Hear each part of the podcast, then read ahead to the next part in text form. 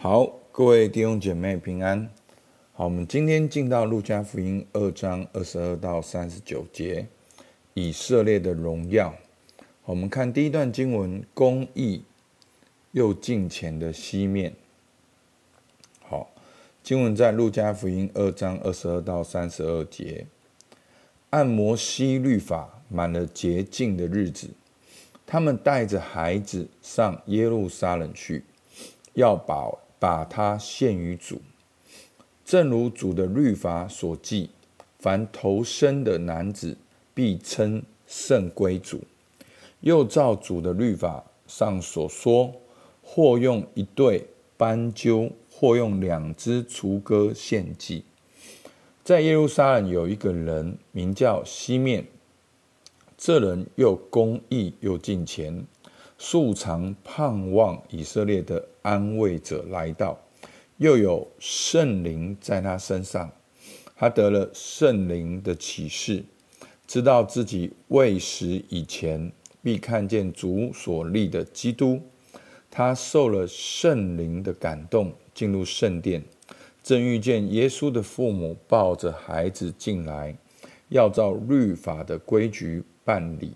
西面就用手接过他来，称颂神说：“主啊，如今可以照你的话，释放仆人安然去世，因为我的眼睛已经看见你的救恩，就是你在万民面前所预备的，是照亮外邦人的光，又是你名以色列的荣耀。”好。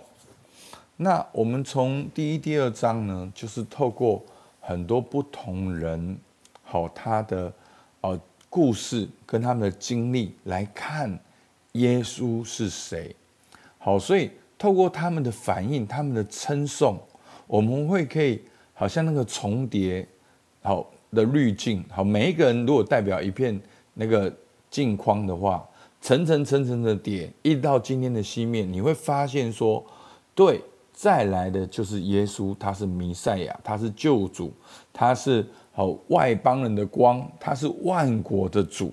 好，所以呢，我们先看今天的经文，一开始二十二节。其实这个二十二节跟昨天的二十一节也是连在一起的。好，还记得吗？昨天二十一节说，满了八天就给孩子行割礼，就与他起名叫耶稣，这是没有成胎以前。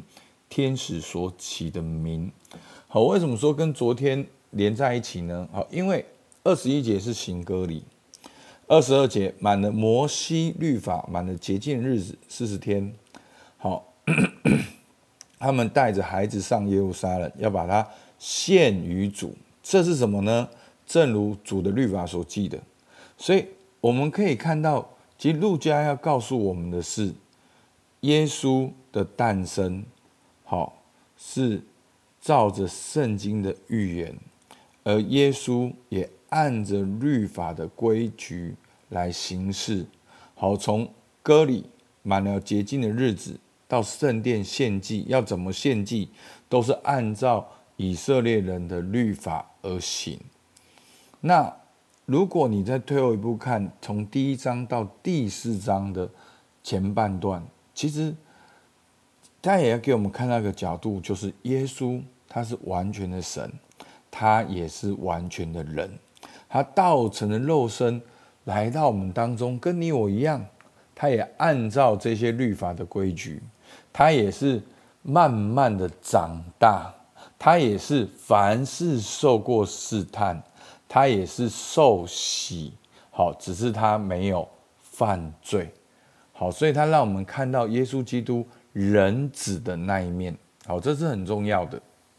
好，那我们继续往下看，哈，看到了对西面的哦描述。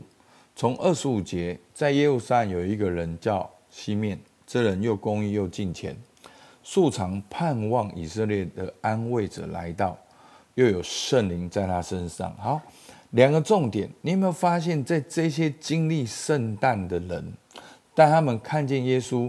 好，经历整个耶稣诞生的过程的人，他们都有一个特色，又公义又敬虔，然后祷告，他们盼望以色列的安慰者来到。所以牧师在主日的时候，我有讲到，我相信撒迦利亚的祷告是弥赛亚的祷告。所以今天西面的这个经文就很清楚了，素常盼望以色列的安慰者来到，就是一个弥赛亚的祷告。所以我说，神一定要工作，但是你祷告，神要透过你来工作。所以弟兄姐妹，这是一个很大的盼望。那另外另外一个，我们看到就是说，在整个路加福音里面，常常进来到一个观念，就是圣灵。圣灵的感动跟圣灵的充满，好像在圣诞节的故事里面，我们知道说，哦，耶稣诞生，耶稣，哦，天父很爱我们是天父，但是我们很少很少看到圣灵的角色，圣灵的工作。那路加福音就让我们看到，好，这个西面他是怎么样？二十六节，好，二十五节的后面又有圣灵在他身上，他又得了圣灵的启示。他又受了圣灵的感动，所以你会发现，其实圣灵在运行的，天赋有计划有安排，而耶稣成就这个计划，而圣灵正在运行。所以弟兄姐妹，为什么我们基督徒要寻求圣灵的充满？好，你寻求圣灵充满，不是圣灵来充满你，而是你跳到神的律动跟节奏里面，你是被圣灵充满，跟上神的计划。当你被圣灵充满的时候，你会跟上神的计划。那你会去，好像好像你也在这圣路加福音第一章、第二章里面，你正在写另外一个路加福音第一章、第二章。那耶稣已经不会第一次再来了，但耶稣会第二次再来，而你却在当中有份，透过祷告，透过圣灵的工作。好，那我们继续往下看。好，二。二十八节，西面就用手接过耶稣来，称颂神说：“好，来注意，你可以去把西面的称颂、撒迦利亚称颂、玛利亚称颂，甚至天使的称颂，全部把它放在一起去对照，你就会看到这个人是谁。好，我们先看今天的二十九节，主啊，如今可以照你的话，释放仆人安然去世。”因为我的眼睛已经看见你的救恩，他为什么看见神的救恩？因为他看见耶稣，耶稣就是神的救恩，就是你在万民面前所预备的，是照亮外邦人的光，又是你们以色列的荣耀。耶稣是从以色列而出，却是为万民所预备，照亮外邦人的光。这个救恩是给万民的。是给万国万族的盼望。然后后面呢，我们看到第二段，西面的那个预言，许多人的意念就显露出来。二三到二十五，三十三到三十五节，孩子的父母因这论耶稣的话就稀奇。西面给他们祝福，又对孩子的母亲玛利亚说。这孩子贝利是要叫以色列中许多人跌倒，许多人兴起，又要做毁谤的画饼叫许多人心里的意念显露出来。你自己的心也要被刀刺透。好，所以这个西面的预言就预言到耶稣的出现。耶稣的出现，他遵守天父上帝的旨意，他排除这些宗教，他真正活出一个敬虔跟随。神的生活最后钉在十字架上，不同的人会有不同的反应，会有不同的结果。好，那这就是福音的大能，不是照着你的意思，乃是要照着神的意思。我们是要跟随神，但却不是要神跟随我们。所以弟兄姐妹，信仰绝对不只是你的感受，我们的感受很重要，但是我们要。察觉自己的感受，真实的感受，把我们感受带到神的面前。但是我们要去跟随神，我们要按着神的话语去跟随神。好，在三十六到三十九节，好，就是这个亚拿的预言。又有女先知名叫亚拿，三十六节，是亚瑟支派法内利的女儿，年纪已经老迈，从做童女出嫁的时候，同丈夫住了。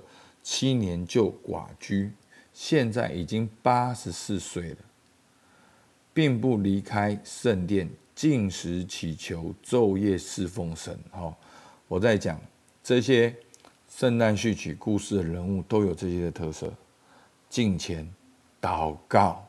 好，他们是非常的规律的敬虔跟祷告。我相信一定也是被圣灵充满。好，那正当那时，他进来称颂神，将孩子的事对一切盼望耶路撒冷得救赎的人讲说。好，所以大概也是讲西面类似讲的话。好，然后到三十九节，约瑟和玛利亚照主的律法办完了一切事，就回到加利利，到自己的城拿撒勒去了。所以你可以看到二十二节跟三十九节，他整个这个段落其实就是在讲耶稣照着律法，他去经过这整个过程，成为耶稣人子的角色。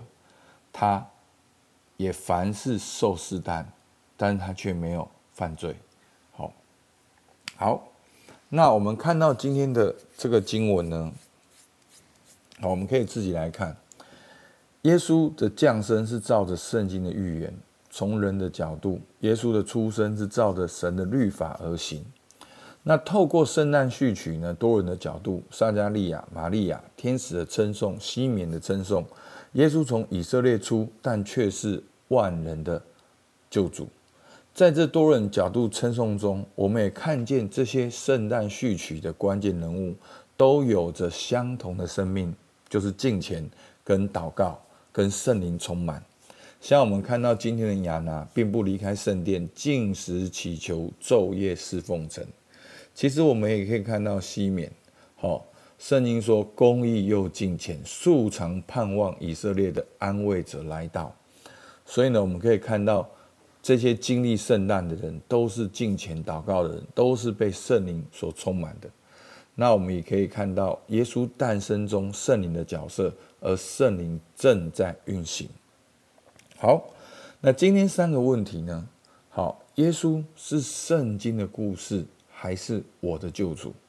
在以色列人，他们对弥赛亚最错误的观念就是，他们觉得弥赛亚只救以色列，他们并不觉得耶耶稣是全人类的救主，他们觉得耶稣要为他们复国，所以他们没有经历到十字架，他们看不懂十字架，所以弟兄姐妹，你一定要看懂十字架，你才会跟神建立个人的关系。